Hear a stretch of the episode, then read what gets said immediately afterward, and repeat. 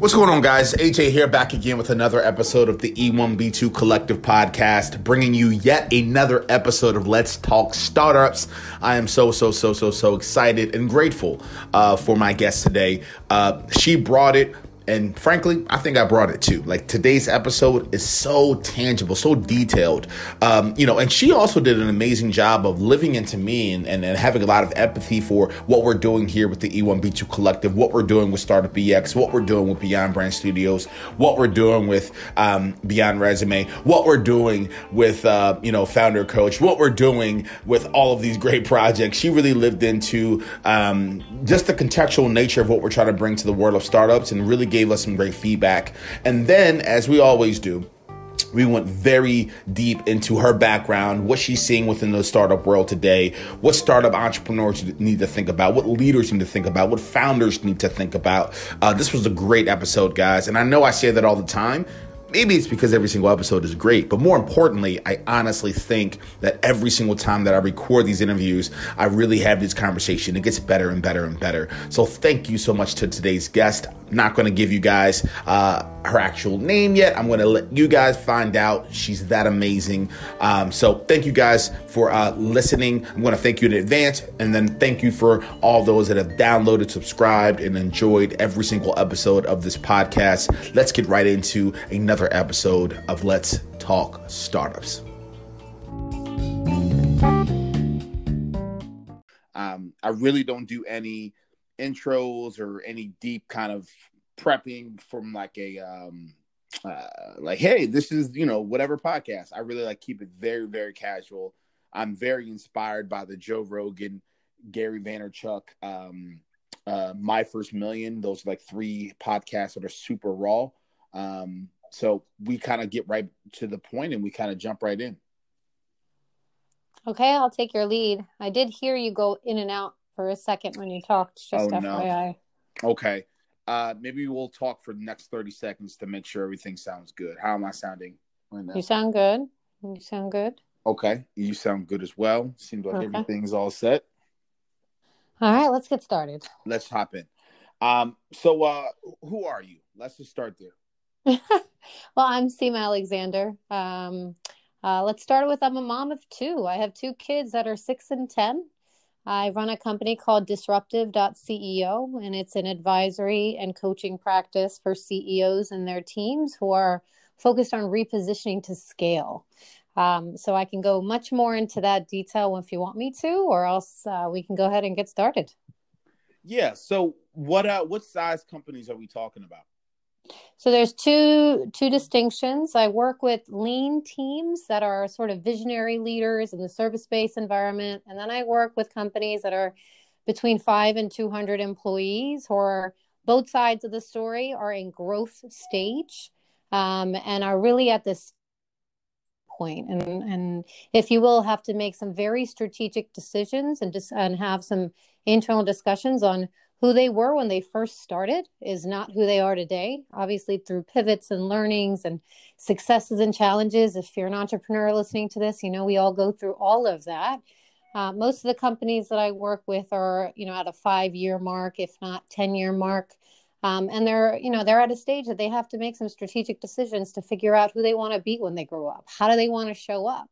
Their brands uh, internally have shifted so much that either they haven't even articulated the, the evolution of their vision, if you will, uh, internally to get clarity there, or they definitely haven't done it externally. So there's a lot of missed opportunities um, in the framework that I present to a lot of my clients.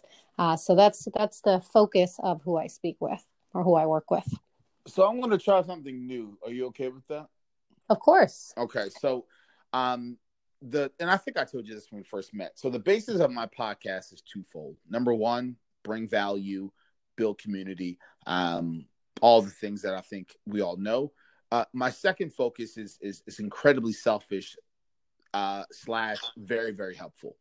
And it's, it's selfish because I need to continue to empathetically understand the context, the perspectives, the problems that individuals like you that I'm hoping can be a potential um, whether it's connector, partner, whatever it looks like in the future state. And then really some of the founders that I bring on, I need to understand what, what's in their mind with the work that I'm doing. And then it's also selfish because it gives me an opportunity to really um, ask direct questions that I need to know, where I would have to go through other means of of asking those questions. So um, I typically wait to the very end of the episode, uh, probably the last seven minutes to ask a few questions. But something you said has uh, motivated me and inspired to ask those questions now. Can can I Let's, can I flip it on you? I'm happy to do it. Let's go. All right. I'm going to give you my seven minutes of selfishness. Then we're going to go back to just all about you. Okay. All right. Um, so something that I don't know how much you remember, because there's been a lot of personal things that have happened throughout uh, the last, probably, what would you say, about a month and a half. And I really appreciate your your flexibility, your patience with me. Um, so it's been a while since we've talked. Yeah. Um, I don't know how much you know. So let me give you just a very brief, quick background. Um, I run a company called the E one B two Collective. That company holds three different projects. The biggest and most exciting project, I think, is a company called Startup E X. Um, the way that you just described what you're doing is very similar to the way that we work. five to three hundred employees, growth organizations. They're at a pivotal moment where they're looking for that first head of people, moving from traditional H R, trying to bring in someone to steward the people operation functions, uh, change behaviors at the organizational level, a lot of great things at that perspective. That's our sweet spot. We jump in as a collective, rather than having one person do that, because I and all of my partners have realized that um, having one person, you're running around with your head cut off, and it's just more productive if you set up shop first and get things built. Um, so we have very, I don't want to say similar models, but the inflection points and the size of the companies and some of the problems may may have parallels. So that's the context of, I don't know if you remember that. It's been a while since we chatted. Um, mm-hmm. So my question selfishly to you is this. How do you think about that particular problem that we are trying to solve, since you are jumping in and, and you're jumping in organizations during certain inflection points at a similar size? What have you seen?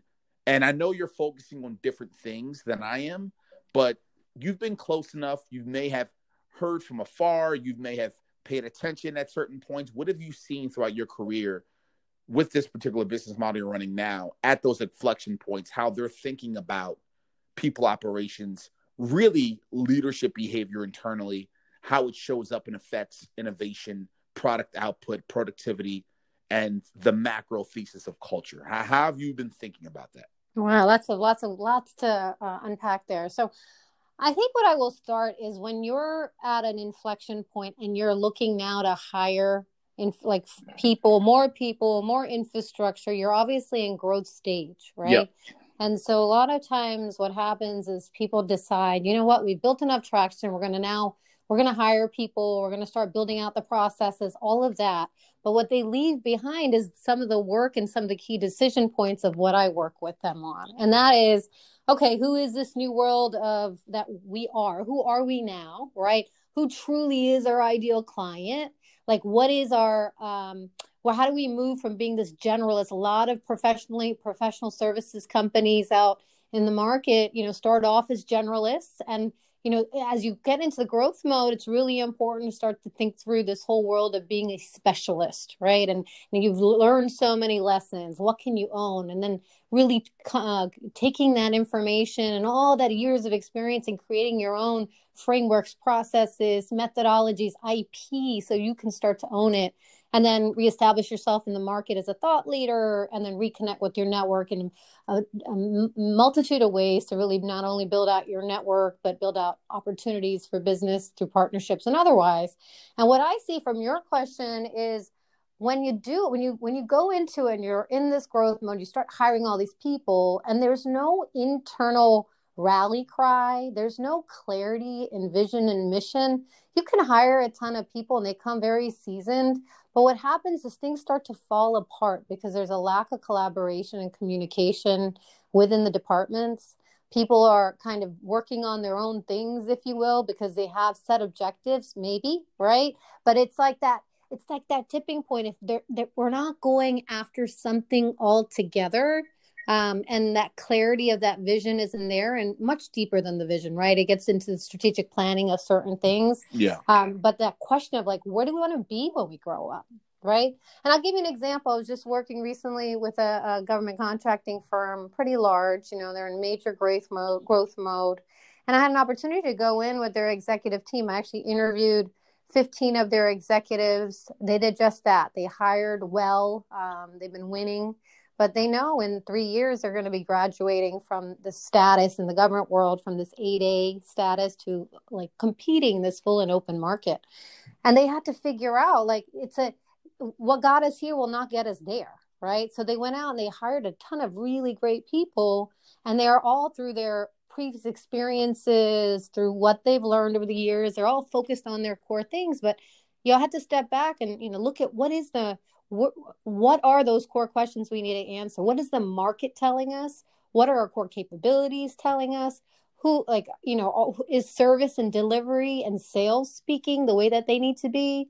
Is H R looking at it just from an administrative perspective? Or are they looking at that leadership development, employee engagement? Where do all those connectivity points start to fit in?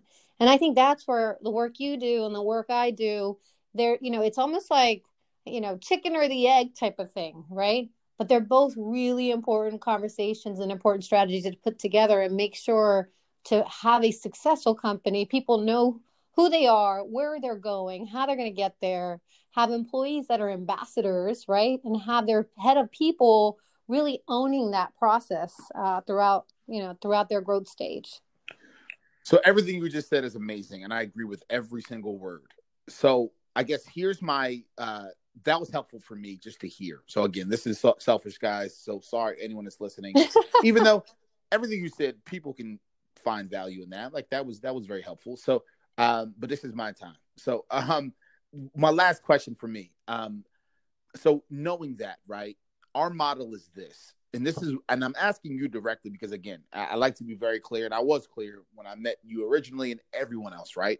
Um, I don't connect. I'm not a podcaster. I'm not a speaker. I'm not a brand um, from that angle. I I have these conversations to find ways to help bring value to each other, obviously bring value to the community, and inevitably, hopefully work together in some form or fashion. So my question to you would be this now. You've been close to the companies, maybe not the government sector, because we're not touching that. So let's let's maybe not talk about that particular angle of it, but some of the other organizations, the growth organizations, you've been working with companies similar in size and and, and speed of growth that we we want to work with.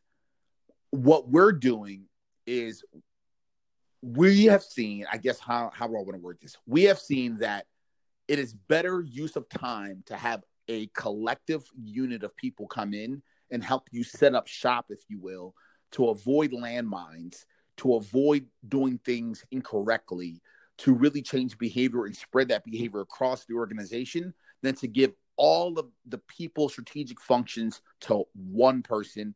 And in the best case scenario, maybe there's two people there. What do you personally as a human think about that structure? Um, and then since you've been working inside of these companies that we inevitably want to potentially work with based off the same size and growth, how will they interpret and unpack that? Um, yeah. That's that's my direct question to you. Okay. So I'm going to go back through my previous experience and working with actually marketing agencies. Because yeah. when I, you know, when I used to, um, we didn't really talk about my background, but when I was in corporate initially for thirteen years, I was at Prudential Financial, and I worked on the whole rebranding, historical repositioning of that company. And it taught me lots of lessons, right? Lots of lessons. But one of the things that we did do was, Um, we ended up hiring a marketing agency to help us create our master brand strategy and then really think about what are those sub campaigns within each one. We had six different business units, et cetera, et cetera. And the reason I bring up this parallel is because, you know, there are multiple different areas um, of expertise working under them. And then they had one sort of account rep that was in, in charge of, of, like the the core contact within our different departments, right? Mm-hmm. And so there was a strategist, if you will. There was another person who did, like, they just had account management. They had various roles. And I, you know, and as, as I'm thinking out loud to what you just shared with me, I think there's a lot of merit to come in as a collective, have different experiences and different perspectives on key areas of the company. The key is that that strategy from the beginning with the leadership team has to be solid. So if you're helping and supporting in strategy, and then there's buy-in on it, and then you're helping and supporting in implementation, you just have to stay so close to that C E O and that leadership team that they they not only are obviously seeing the value in what you do, but your own team is totally on the same page. Right. Mm-hmm. And I think that is the only thing when you work in collective collective environments, like you need sort of that uh, anchor to make sure all is going in the right direction, whatever challenges are in the company are being addressed in the implementation. It's kind of like you're an integrator. Right. And let me ask you a little bit about your model. Is your model to go in and set up frameworks and set up processes and and help with that initial implementation, almost like train the trainer, and then you leave and then you train the folks that are there, and then you, you know, potentially have uh, some consulting time if they need it? Or how does that, where do, where do you start and stop? Yeah. So we start with a complete full mapping and an audit of the current behaviors of the leadership and, and where are they at right now from a skill perspective, from a desire to focus on this perspective. And then, you know, the companies that we're working with, they're actively looking and seeking for a head of people. So that's kind of our marketing thing, right? Like, the companies that we're working with have actually currently right now in the process are looking for that head of people. And so what we're saying is A looks like the audit, and then going in, and then everything that you thought that you needed from that head of people and why you thought right now is the best time to bring them in. We build all of that. Like you said, processes, uh, understanding what the behaviors that are necessary contextually to this company right now. And then really what we do is we spread that across the entire organization within the executive team and the managers. So the different caveat with us is that, number one, we empathetically, you know, unpack the employees first. So we put a lot of, a lot of effort into understanding the current status of the organization and what their needs are. And then what we really do is we say a lot of these responsibilities strategically and implementation wise should not sit with one head of people. It needs to be, it needs to sit across the entire organization at the executive and management level. And so there's a lot of change management and a lot of behavior change that needs to occur there. And then what Z looks like is in our collective rosters, there's a lot of things, right? Organizational psychology, change management experts, uh, career mapping individuals. Hey guys, so technology was not our friend. We got cut out there at the very end here. What you're going to listen to is we're going to start off by just summarizing everything you guys probably already heard. So I do apologize. Um, yeah, technology was not our friend for today's episode, but it's all good. We are going to get right back into this episode. Thanks a lot. All right, so we're here, and I moved in the area, so I have more bars here. Um, So essentially, to to wrap up this, uh, and then I'll do the editing here. Uh, A looks like auditing the employees, auditing the leadership behavior, going in. You're looking for a head of people. We want to come in and set up all processes, set up all functions, set up all methodologies, frameworks, everything that you thought you were going to get out of that one person. We have a unit of five across eight major categories of people operations at a strategic level. Z, to get to your point and to your question, looks like this. Instead of having one person handle those responsibilities through and through, which I know personally, you probably know being a part of organizations that have had, you know, H R directors, people operations leads, you know, things of that nature. We want to stretch the function across the entire organization. So the executives and the management team, they need to carry the burden of the implementation as well, not just the head of people role. That's where you start to see head of peoples get burnt out. That's where you start to see organizations still have problems with culture. You know, uh, Keith is twenty-five years in this industry. Claire's twenty-five years. Angela, fifteen years. You know, I'm kind of this weird hybrid entrepreneur, people operations guy. We've seen it through these growth organizations through and through. And so the final part of Z looks like this to also answer your question. We have a recruiting function in our collective model. So we will then go out about six months into the nine month relationship and go and find you the head of people you were actually originally looking for. And then they will sit side by side with us, and we will plug them in to what we have already began building, so that now you have someone to kind of walk you fully across the finish line throughout the implementation and the change behavior. And then you'll have your head of people like you thought. But here's the beautiful part. You'll have everything set up that you thought that one person was going to be able to do, which was really probably going to take them four years. We're going to get you about seventy-five, eighty percent of the way there over the course of nine to twelve months. And then they'll carry on the, the remaining twenty-five percent.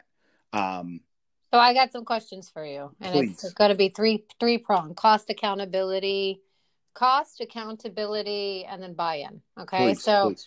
Cost. So to bring a team like yourself in, who has, you know, obviously experienced uh, people strategy, human resources, and uh, executives, uh, you know, um, what is that? What, how are you looking at cost for a C E O to say, you know what, this makes sense? That's one.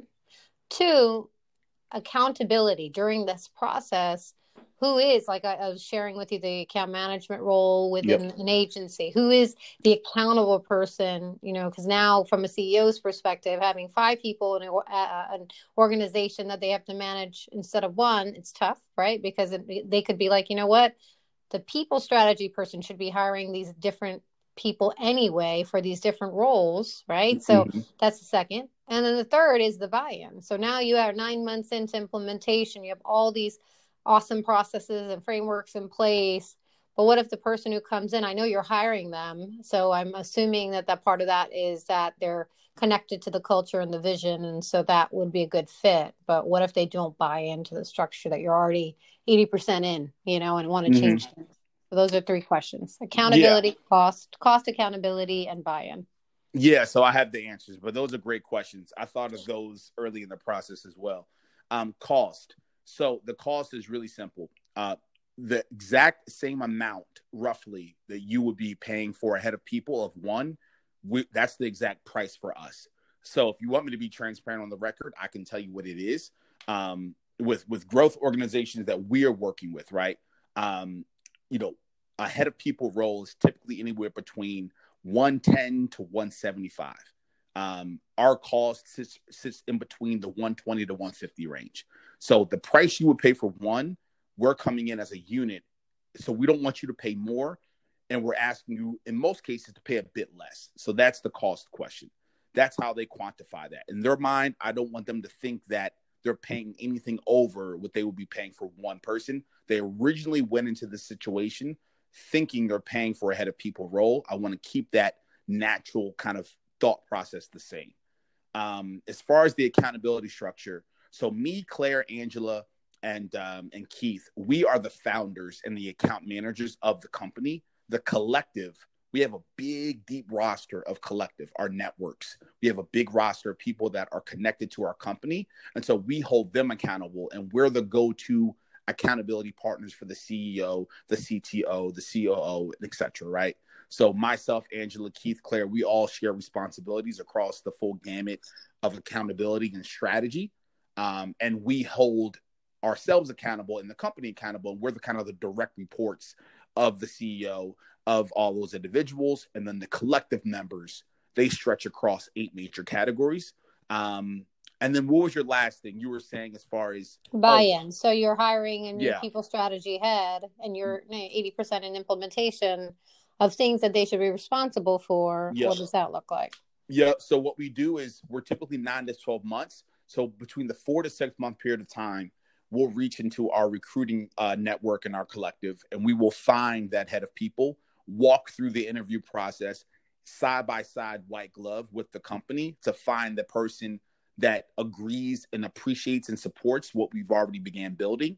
And then what we'll do is we'll start to we'll start to bring them along the way, and and we'll go into our pockets with that, right? So that's another caveat. The way that we set up our margins is along the way, they are now part of that unit of the, of the collective, learning the processes, agreeing, actually getting in there, getting their hands dirty, getting some things done. So by the end of the nine and twelve month experience, it's very much their own, as if they were there from the very beginning, mm-hmm. um, because we want to make sure those values align with what we've already began the process of doing. Um, so that's why we've structured it so far. I'm willing for you to give me feedback based off of the, you know, companies you've worked with and your, your background. But um, yeah, that's how it's set up so far. Yeah, you know, I mean, again, for me with P- the head of people, it's more of, you know, as, as I advise C E Os, what the work that I'm focused on is clarity of brand, clarity of business model, clarity of relationships, uh, you know, and ideal client type of thing. So when when it what it means for a, a people strategy head is, what does that employee engagement strategy look like? And that yep. I always find, even in the conversation we've had, is sort of missing in, in like, how do we get our employees to become ambassadors? How do we get, you know, cu- obviously culture is, you mentioned that, and obviously it's a through line for you.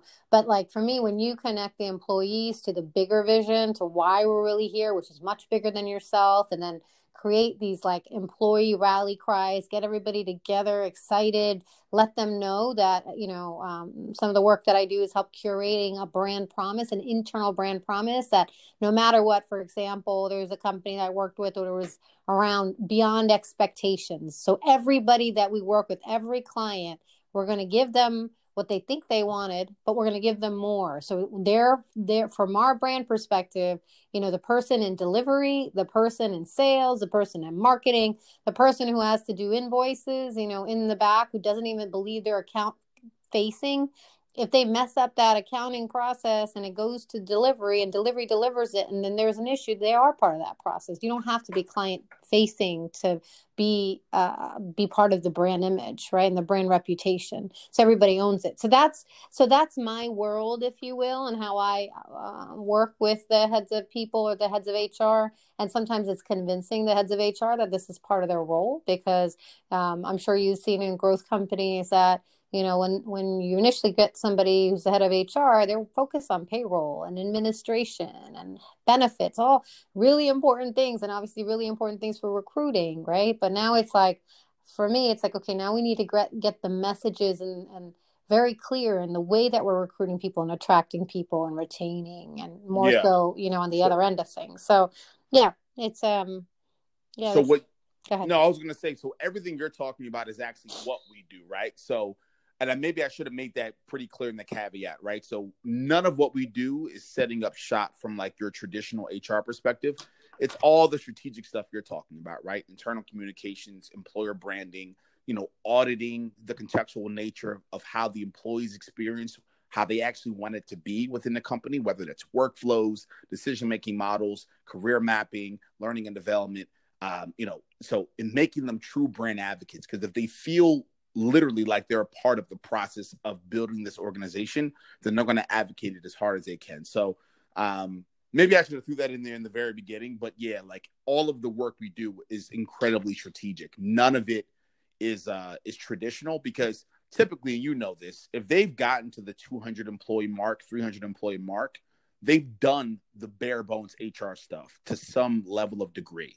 Um, so we're not doing that. And then typically if they're looking for a head of people, my hope is that they will be looking for someone that's strategic as well. So yep. um, all of our work is employee experience and employee engagement focused.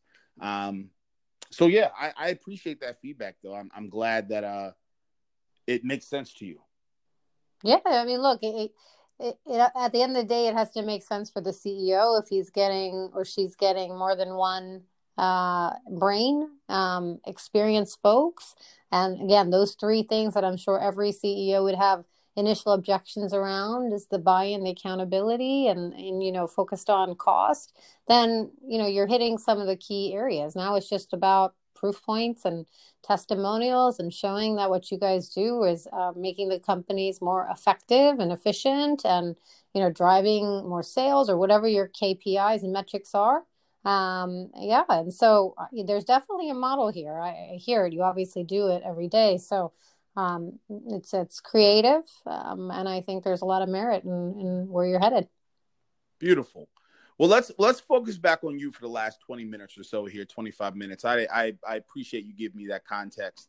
Um, so let's, let's take a couple steps back. Um, but let's try to keep it super tangible for, for people.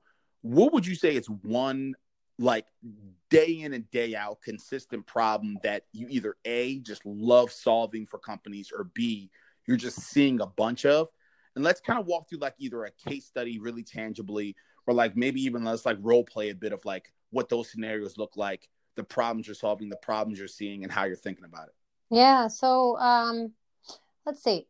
I think it's interesting. Some of the foundational work is always the hardest work for people, right? So in companies, like, for example, what I was going to share is really owning who your ideal client is and why that matters. So, you know, it sounds so, oh my God, that's obvious, Seema, but it's not. Because in the beginning, as a company is growing, you know, you're kind of throwing spaghetti against the wall. You're, you're working with different clients. Um, some maybe, you know, the ones that see your value, others, it's just keeping the lights on and, you know, making sure there's revenue in the door, especially if you have investors or not, regardless. So um, what happens is when you start working with people that actually don't value fully what you do, they drain a lot of your resources, they drain your energy, they take a lot more time and effort to um, service than a lot of folk times or who your ideal client is. And what you do is you also um, don't get enough time to go deeper in your ideal client's pain points, get to know the right relationships. If you're working with,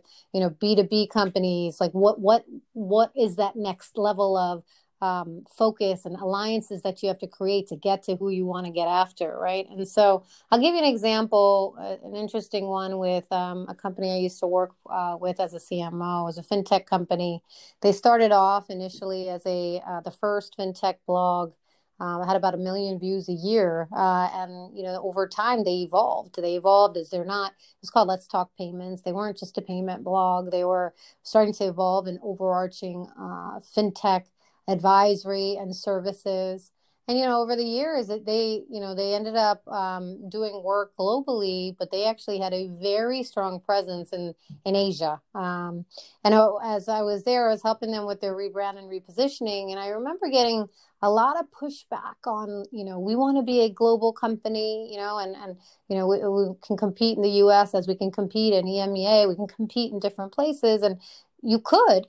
You know, but what happens is you start bifurcating because a lot of these companies, they're in growth mode, but they're still lean. You can only have a certain amount of people focused on sales, certain amount of people focused exactly. on delivery, certain amount of people focused on marketing. So if you're going after various different markets, they have different pain points. They have totally different potential economic environments, you know? And so what does that do? That makes you start to, oh, we could do this for that person. That's fine. That's fine. We could do this for that person. But it, nothing is, nothing is cohesive. You're not owning a process, a, a framework, some which way that we are this company. This is how we work with people. This is who we're serving. And not only are we going to serve them, we're going to serve them well. Right. And so that to me, it's interesting. Like I can say so many examples. It's like, it's the, it's the foundational thing. It's, we always hear it, but it's the hardest thing. And it, and some of this is just through Anthony learnings, right? It's like, God, okay, we've been in the company ten years. Let's sit in a room and brainstorm. But it also, you have to have data, right? Your data and your market analysis is super important. Who are the people, you know, depending on your business model, like what's the lifetime value of the customers that you brought in? What are the things that if we honed in on our capabilities here, you know, are there cross-selling opportunities? I mean, it's a much more, you know, detailed analysis of what that looks like. But as you do that, as you truly get focused on who you, your ideal client is, everything changes. Everything changes because you can get so much clearer on your marketing, your messaging, your offers and products, your frameworks, who you're going after, and how do you want to become a thought leader in the market. It's it's that it's it's that fundamental question. It's, it sounds easy, but it's the hardest thing to do for a lot of companies. Do you find that C E O or executives' egos ever get in the way? How do you how do you think about ego? Oh. Um, ego's been something. So in, in in my neck of the woods here, when it you know, so a lot of the work that we do again is very strategic. So we're focusing on leadership behavior, and we're looking into like you know adjusting and change management. And one thing that I talk about all the time is like unpacking um, leadership's ego, removing that ego, because um, that ego can really impact the strategy. Are are you feeling the same? Or have you been seeing the same? How, how do you how do you think about ego? How have you worked with ego? Ego kills businesses. I, I, like number one, number one. It's interesting. Um, you know, there's definitely a lot of companies I've worked with who have like they've had winning models, right? It's kind of like when you get into, like, I'm a big believer, when you get that clarity, you make progress. When you get progress, you build momentum. When you build momentum, it's like you feel like nothing can stop you. And I love that feeling.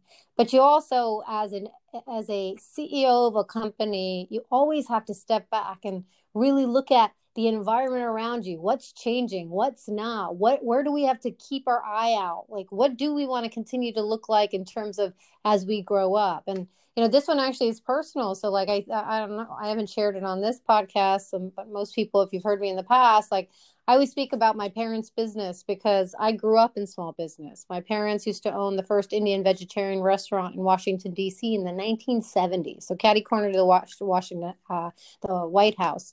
And it grew to three, and there was a travel agency, big community pillar in every aspect. And over a twenty-year span, I went from doing like really well to close to bankruptcy in ninety-five, and everything shut down, and lots of things happened after that. But I realized, like, that's when I, like, I had my big, like, oh my God, I need to really hone in on why businesses fail and why they succeed. It's really important to me. And then when I started, I went to University of Maryland undergrad. I got into my business classes. It was like, it was strategy. It was lack of communication, but really, I mean, it was wrong investment choices, but it was competition. It was competition. And I think that's where ego drives. Sometimes you're like, oh no, we're so good. We're pioneers. We got this, right? The same thing that happened with Kodak back in the day and multiple other companies that they were, they were doing so well. But, you know, guess what? Your competition just ate you up. And especially in the day and age that we live in with innovation and technology and everything with COVID going from industrial to digital overnight, you got you got to keep your ego down. You know, what got you here may not get you there. Um, you know, that's why strategic planning, having these ongoing conversations are, are really important. So I think ego kills businesses. That's the truth. So, so, so do me a favor. I got a couple C E Os right now that we're working with and I'm talking to that, that they don't want to, they don't want to hear me. So what I'm going to do is I'm going to take this clip and I'm going to send this to them. So I want you to talk to them for a second. Uh, I'm not here anymore. Mm-hmm. Um, I know this is weird. So uh, talk to them directly. How, uh, give maybe give them a tangible tip or two. How how do they remove the ego? I I have a lot of things, again, in my neck of the woods that, that we do around removing the ego. Um, you know, a weird thing that I, that we do. You know, the name of the holding company that that encompasses Startup E X stands for Employees First, Business Second. I removed the ego by, you know, always living empathetically into the people that are working for me or with me and, and living into their perspectives and, and just trying to remove that, that, that perspective of mine and living into theirs, but at a very strategic aspect of what we're talking about. How, how do you remove that ego? How do you, how do you, uh, how do you position that? Yeah, it's a really good question. So I, you know, it's interesting to just give advice. Hey, you know what, remove your ego and do this, you know, but for me, it's always been, I always get insights the first time I speak to a C E O. And in part of that insight, I, you know, I ask certain questions of like, okay, we're like, it's funny. This is a fun, fundamental branding exercise. Hey, if you're a car today, what car would you be and why? Right. And then you, you, you listen to, and then you go, okay, so if you're a car in the future, what kind of car would you be and why? Right. And I actually, a lot of times when I do uh, more of a strategy discussion with the leadership team, I ask the same, all of their leadership team, the same question and different ones. And I'll bring that up on screen and show the discrepancies of where people are today and where they want to go from the from a leadership perspective. And then I'll do it from the C E O's perspective. And what I realized to let go of ego is giving the C E O insights, the real insights that they didn't see. Right. And I think if you're able to connect the dots of opportunity, of, you know, um, missed opportunity, of threats in their organization, uh, you know, I think that's when they start to like peel the wall back. Right. I mean, it, it, it's one thing to have somebody like Trump, who's like specifically, and I don't want to bring up politics, but he's somebody that would be really, really hard and difficult to take away his ego because this is the way he thinks and way it is. Right. But if you're a C E O, and, and my my target is normally visionaries, people who want to change the industry in some capacity, who have a passion, personal story, whatever it is. And that's the other thing I do. Um, I, I really like hearing people's personal journeys, pe- personal stories, their history, their family, like what happened in their life, because business is personal, right? So I, there is an ability of like really getting them back to why they started versus, you know, like, I know you've built this momentum and, hey, I wouldn't be in this room if you didn't want to change something. That's the difference, right? I, I know I'm not in a room talking to a C E O if there's, they're not at that next phase of growth, you know, so they know that they need the help and the support. But I got to tell you, insights is what helps change the ego, because you have to give them an aha. They have to be like, wow, I didn't think about that.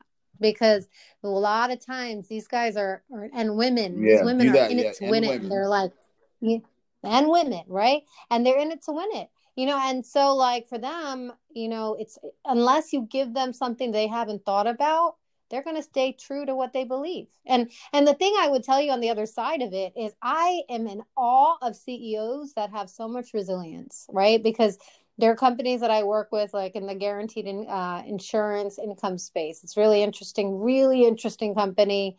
You know, they're taking them here the last several years.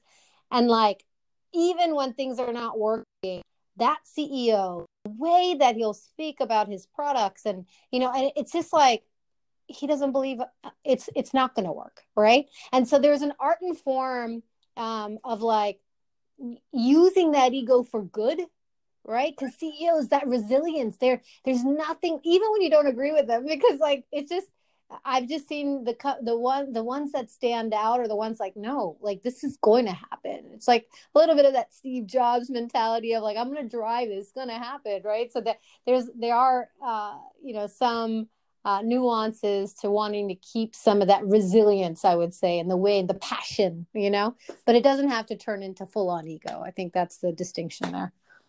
I get really deep. We, let me stop saying I, I, we get really deep into, again, behavior change. And one aspect of it is we get really deep into like, um, like for instance, Angela uh, is a, uh, an organizational psychologist. Um, um, I did a lot of research around the surface level. Let me, let me, preface that, um, you know, researching uh, neuroscience by diving deep into like Keith Ferrazzi and Christine Comerford and David Rock. And and so as we go through the work of ego, um, we always like to dig deeper. And this all often gets C E Os uncomfortable. And so I just wanted to th- toss it to you here and see if you ever do this. Do you ever dive deep enough where you can actually identify where the ego comes from? Mm. Um, because typically, you know, so one thing that I've learned, you know, again, I started my first company at nineteen, started my second at twenty-one. So um, I definitely have not big as, been as big as these companies that you're referring to probably. But um, I both companies I've led, you know, fifty or so people. And so now being thirty, which I know seems so old, um, I now realize the source, the source of a lot of my ego. I now realize the source of a lot of the insecurities. I realize the source of a lot of my lack thereof when it comes to strategy or leadership, whatever the case is. So I just call it out. Like before someone can even like be uncomfortable with me or whatever the case is, I just call it out because I know it's true. And so I can work on it. Um, how do you think about that even deeper? Do you go that deep? Have yeah. you ever had moments where you go that deep? Yeah. Yeah, absolutely. Absolutely. Because like, so I'm forty-two, I'm a little older than you. Okay. Just so a my, just a little bit. Right. So But, you know, in my thirties, I did a lot of deep work. I did like Landmark Forum. I did Tony Robbins. I've definitely read a ton of books on, you know, just, you know, who, what's holding someone back? Like, what are the barriers? What does that all look like? And obviously a lot of stuff like is deep rooted. And so when I say I, I get very deep with certain, you know, and part of the framework with the C E O, it's really understanding their background and being able to pinpoint those moments. Right. But I do think, I mean, the, look, I think everybody's at different trajectories uh, uh, on personal development, if you will.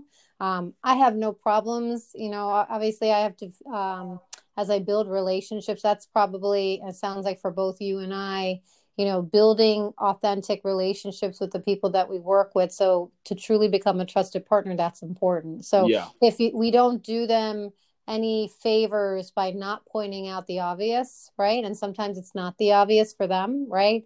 But if it's a consistent theme, you see something that's getting in their own way, you have to point it out. You have to point it out, right? Or if you're not doing your job, like if if if what whatever is happening within them is impacting their entire organization, and that is that's critical to point out, right? So um, I think there comes a comfort level. Um, I think you you have shown it with um, you know, your research, and you guys have a lot of um, experts in the space of, of, of organizational Uh, theory, all the other things that you shared. For me, it's like personal, because I've seen what ego's done. Actually, Gary Vaynerchuk just turned forty-five. I don't know if you follow him, but Big he friend. had this whole thing about ego. He he he rants about that over and over again. And I don't know, you know, I uh, I respect him a lot, because he's worked with some amazing brands over the years, and um, you know, a lot of people. He had to change people's minds on the aspect of social media and the power of it, and you know, that wasn't easy. Um, So, yeah, so that's that's my take on it. I don't know if I fully answered your question. No, you but... did. No, you did. You know, you know what? You know what's a fun fact um, about Gary? So, um, so, like I said, I started the first company at nineteen, second one at twenty-one, and then ended my entrepreneurial career at twenty-five-ish. And then the last five years, I've been a head of people. Do you want to know why I actually became a head of people and stopped being an entrepreneur?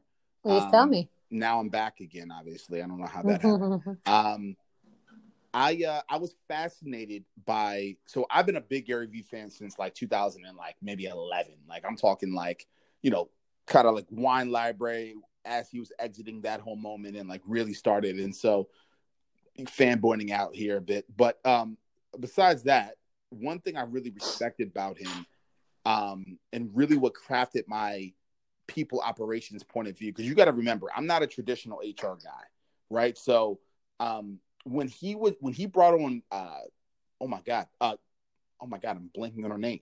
Um, oh my gosh, no, that's horrible. That's this okay. Such a good story. uh, what's her name? Uh, I'll tell you her title, and okay. then her name will come to me. Okay. Um, her title is uh, Chief Heart Officer. Oh yeah, I know who you're talking um, about. I don't know her name, but Claude mm-hmm. Silver. Mm-hmm. When I, when he, because he has some content out there actually in my space, and When he when he would go on these big, deep rants about leadership and how to structure an organization and the role of H R and how he, you know, financially and like structure-wise kind of values her role as like a second slash third from a from a, a organizational chart perspective, if you will, of how much power and autonomy that that role has. That was the inspiration of of why uh, I really wanted to get into this work. So I just wanted to throw that in there that um, he's an amazing entrepreneur, and he really motivated me to do what I'm doing now, and the way that he looks at it and the way he crafts his point of view around it. Um, so just a fun fact. If you, if no, I love it. I, I mean, it's funny because just over this last several years, this whole concept of people, like a people, head of people, right? And it's like the startup space is taking up to that because culture – a lot of times uh, they're realizing it's super important to start from the beginning. And like, it's just, you know, certain organizations have it right from the start. And obviously they evolve and they still need help and support. But I just, you know, I think he had a lot to do with that. I agree with you. I agree with you. So, so let me do this. Let me live completely into selfishly towards you for the last remaining moments here. What I want to know is two very quick things. The first thing I want you to do is I want you to just rant and just brag about yourself for like three minutes about all the amazing things that you're doing, what your company is, what you're a part of, and what you're trying to inevitably create. Um, and, and what I mean by that is like, talk to me just about the strategic aspect of where you see yourself going, right? Like um, you're still very young. What do you see yourself doing in the next ten or fifteen years? Before we get to that point, I see that rebranding is a big conversation that you have with C E Os, executives, companies. You know, speaking of Gary Vaynerchuk, where does communications and social media, whether it's podcasting, influencer marketing, uh, strategic, uh, you know, external branding executions, where does that stuff fall in with some of the work that you do? Okay, so let's start with the tactical and then we can go to the long-term fifteen-year plan, right? Of course. So the first thing I would tell you is I, you know, when I worked, I mentioned this earlier, when I worked at Prudential, I had an opportunity to work on the overall, what I call historic rebrand, because it was, it was award-winning.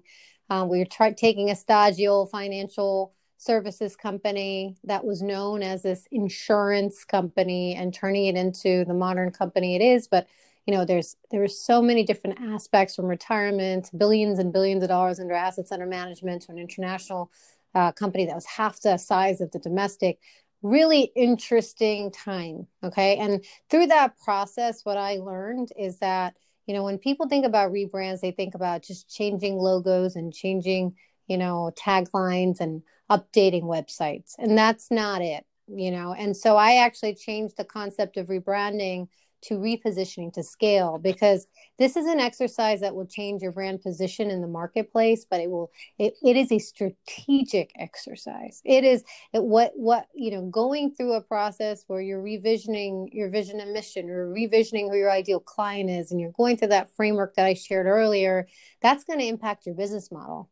And that's going to impact sort of how you are seen in the marketplace, how you are building thought leadership in the marketplace, how you stand out against competition, if you even believe in competition. Lots of people don't. I don't, if you if you position yourself properly, right? So I, you know, in general, I I have a um, I've done a lot of work with lean C E Os to larger companies to Fortune five hundred, you know, not as many Fortune five hundred. That was more in my corporate days, but I keep seeing like, these are tipping point decisions. I'm like, what is it? Like I, um, going back, Anthony, to my family and, and sort of what happened, and sort of being obsessive about like, there's so many small and mid-sized businesses out there and they keep failing. Like what am, what are they missing? Right. And so then I kept thinking about like, all right, there is a, you know, you start out, startups fail, you know, eighteen to twenty-four months, like eight to ten of them fail. And then the people that survive within five years, half of them fail. And then it just keeps going.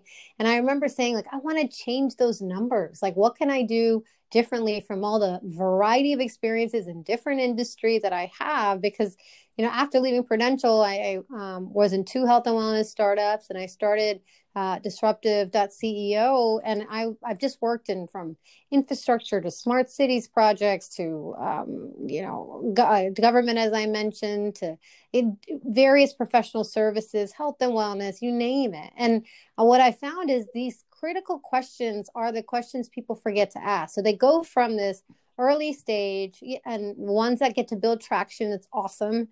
And then, you know, then they'll go into, okay, we need to put people, process, and technology in place, which you need to do in parallel anyway. But if you don't make these key decisions, sometimes things get lost in translation. And that is what takes away from uh, ultimate success for some of these companies. So that's sort of like my, you know, over the years, and um, it, it's become my focus, my passion is like, I need to create a couple key frameworks that get people to think differently about their business, because this is a, yes, it's a branding exercise, but yes, it's a strategy exercise, but it's going to drive their strategy for all, like, you know, even if you're a lean team, a one person solo shop, that's been a, you know, a lawyer, and he's just focused, or she's just focused on, um, you know, doing legal work for entrepreneurs. Hey, let's get much more deeper than that. What does that look like? What have you learned? And this process works for them, and it works for those larger companies as well, because there is those critical decision points before you get into like the entrepreneurial operating system or other things that are also going to help you with efficiencies and really be able to scale, because you're putting standards in place. Okay. So in terms of um, the social media aspect and, and um, Uh, social media, and you mentioned just like external communications, external comm, right? So like in this process, in the framework that I have, it's like you're getting clarity on who you are, where you're going, who you're speaking to, what your core capabilities and your I P is. And the next phase of that is re-establishing authority, right? And in that, you have to look at a multi-channel, depending on who your ideal client is. How do you build out your authority in the marketplace? What sort of um, branded assets? What sort of, if you're familiar, lead magnets? It could be thought papers, white papers, webinars.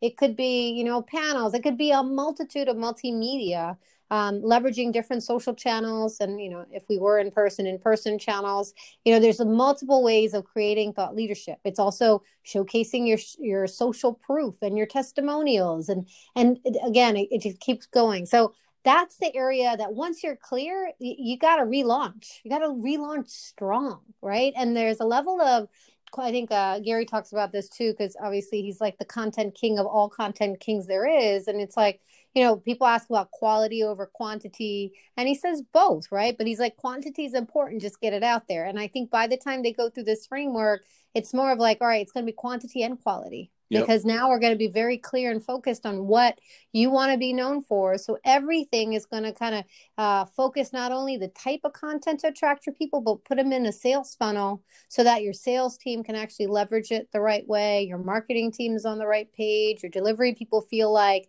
we can actually deliver on that. It might be a stretch, but we'll get it. Like, you know, so anyway, so that's where that piece comes in. It's absolutely critical. Um, Do you, the, go ahead. I'm sorry, I was going to say, One one other last little part to that, because I think there's some parallels between the work that I do and the work that you do. Um, and, and again, in my, in my kind of neck of the woods, you know, we we uh, we all we often find there's not a lot of allocation of budget, right? So so you know, due to my background, you know, I can look typically look executives and C E Os eye to eye and really sit down and make strategy conversations and, and decisions around how to how to increase financial bandwidth there. Um, but that typically is a lacking department uh, or la- a lack a lack in that particular department when it you know pertains to people and leadership and and and, and developing talent. Um, how did you know how do you think about that in and where you play? That was something that Gary Vaynerchuk talked about early, early in some of his content. He was noticing a lot of companies, for whatever reason, whether it was influencer marketing, whether it was a Facebook ad, whether it was S E O, whether it was, you know, one of your first two to three hires not being what it prototypically would be, but having someone that's a full-time content writer, a full-time D-Rock kind of like he has. How do you, do you have conversations around reallocating or, or, or strategizing budgets around getting them to change the behavior around where they spend their money around the things that we're talking about?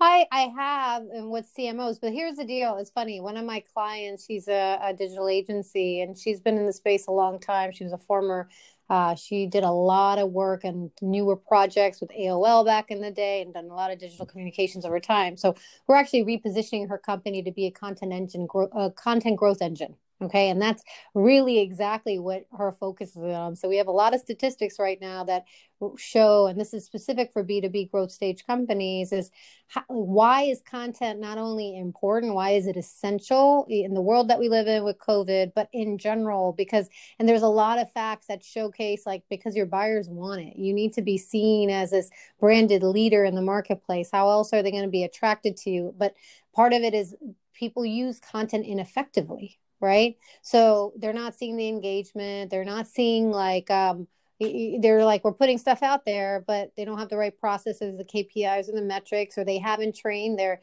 sales and marketing team to leverage it appropriately. So it just becomes like, all right, there's this thing on the shelf. Right. And so we've done it. We've allocated budget, but it doesn't work. It's just like everything else. Right. It comes like comes back to we've done it before the mark, you know, or our mark. And it's one thing. It's so funny with um, in parallel. When I talk to C E Os and they're like, "Oh, we're hiring our C M O," I was like, "All right, great. What is the, what does her or his staff look like?" You know, exactly. And then he goes, "Well," and I'm like, "You guys are expecting this one person, this one poor, poor, poor person to do all exactly. of this work, and they're going to be your like savior." And I was like, "Understand that's not going to happen." And I'm such an like you are for people strategy. Oh, I am okay. an advocate for marketing strategy because I'm like. There's so many pieces because the same person, I mean, they're different people who understand developing a website versus even strategically putting together a website and the graphic design and the content and copy and sales copy is its own, you know, industry. And like, I can keep going. Right. So it's like, it's, you don't, they don't know what they don't know, but yet there's a limited budget. So Anthony, it's like, you gotta, you know, and depending on their needs and depending, you know, like you, I do uh, asset audits and see what's already there and what can be leveraged. Right. So it's like leverage will come first because sometimes it's just reallocating what they already have into certain channels. Right. And this is either, you know, the C M O will make these decisions or they work with other agencies. But I, you know, I bring together certain agencies that I trust. So I know that I can, you know, help. Um, sometimes what I believe is like the disconnect is between the business. And if you're, for example, for me, if you're working with a marketing agency, you don't always get the point across because the marketing agencies are pretty smart. But if they don't fully understand the business, they're going to know what they know and they're going to do what they do. Right. Exactly. So you need that lot. You need that. um, liaison. And I end up being a liaison for a lot of these companies, you know, in certain aspects. So it depends. It depends on um, the role, but um, So budgets are, it's just an interesting one. I think you gotta, you gotta focus on clarity, then leverage, and then where they're going to see the most growth. And it can't be everything at all at once. It just never works, right? You have to build the R O I in. Well, let, let's, let's, let's end with this. Looking for some feedback here. Um, outside of the technology not being our friend today, um, I know you didn't necessarily know what to expect and what you were getting into. What are your thoughts about the format and how this today's conversation went? I personally thought we uh, we really talked shop today, and I think I think it was super organic and natural, and I think a lot of people will enjoy this. What are your what are your thoughts? No pressure. Yeah, um, two things. I do want to answer your question before where I see myself in fifteen years. So yeah, I, I didn't forget that about that. In a while. Yeah, I didn't forget so about I definitely that. Want to get back to that. But I would say, you know, like this was fun for me because normally it's funny because it's in my nature to be prepared and, you know, all right, what are the questions he's going to ask and blah, blah, blah. You know, this was, and it, we weren't on video, which is like, you know, it's one of those things that I'm like, I just, it was easy, right? And it was easy to have a conversation that you feel comfortable having. You can go back and forth with somebody who also understands, but, you know, we may have uh, similar and different perspectives on things. So um, it felt very organic. Uh, I hopefully it's going to be helpful and useful for um, the folks that you serve, the folks that I serve, others that are just listening in. You know, I think for anything that I do uh, going forward, and it seems very similar to you, is if I'm not adding value, why am I not? Why am I in the conversation? Exactly. I learned that really early from a mentor. So um, I appreciate you reaching out and like you know, uh, you know, this format is actually it's fun. It's fun. I think we um, we did it. We talked about a lot in a little bit of time. We did. We did. All right, go. So tell us what what's happening next for you. So it's interesting because. Um, I, you know, I, there's this framework is something I've been working on for fifteen years, and now I'm finally putting it together, and I and I've been like using it and validating it, and it just it's like something that is going to be the jumping point for much more. So there are three parts of the business. There's the C E O advisory; it's very focused on C E Os and building out their next phase of business model. Um, the, and then the main thing is around this whole repositioning to scale. So my version of rebranding, which is much more strategic in nature.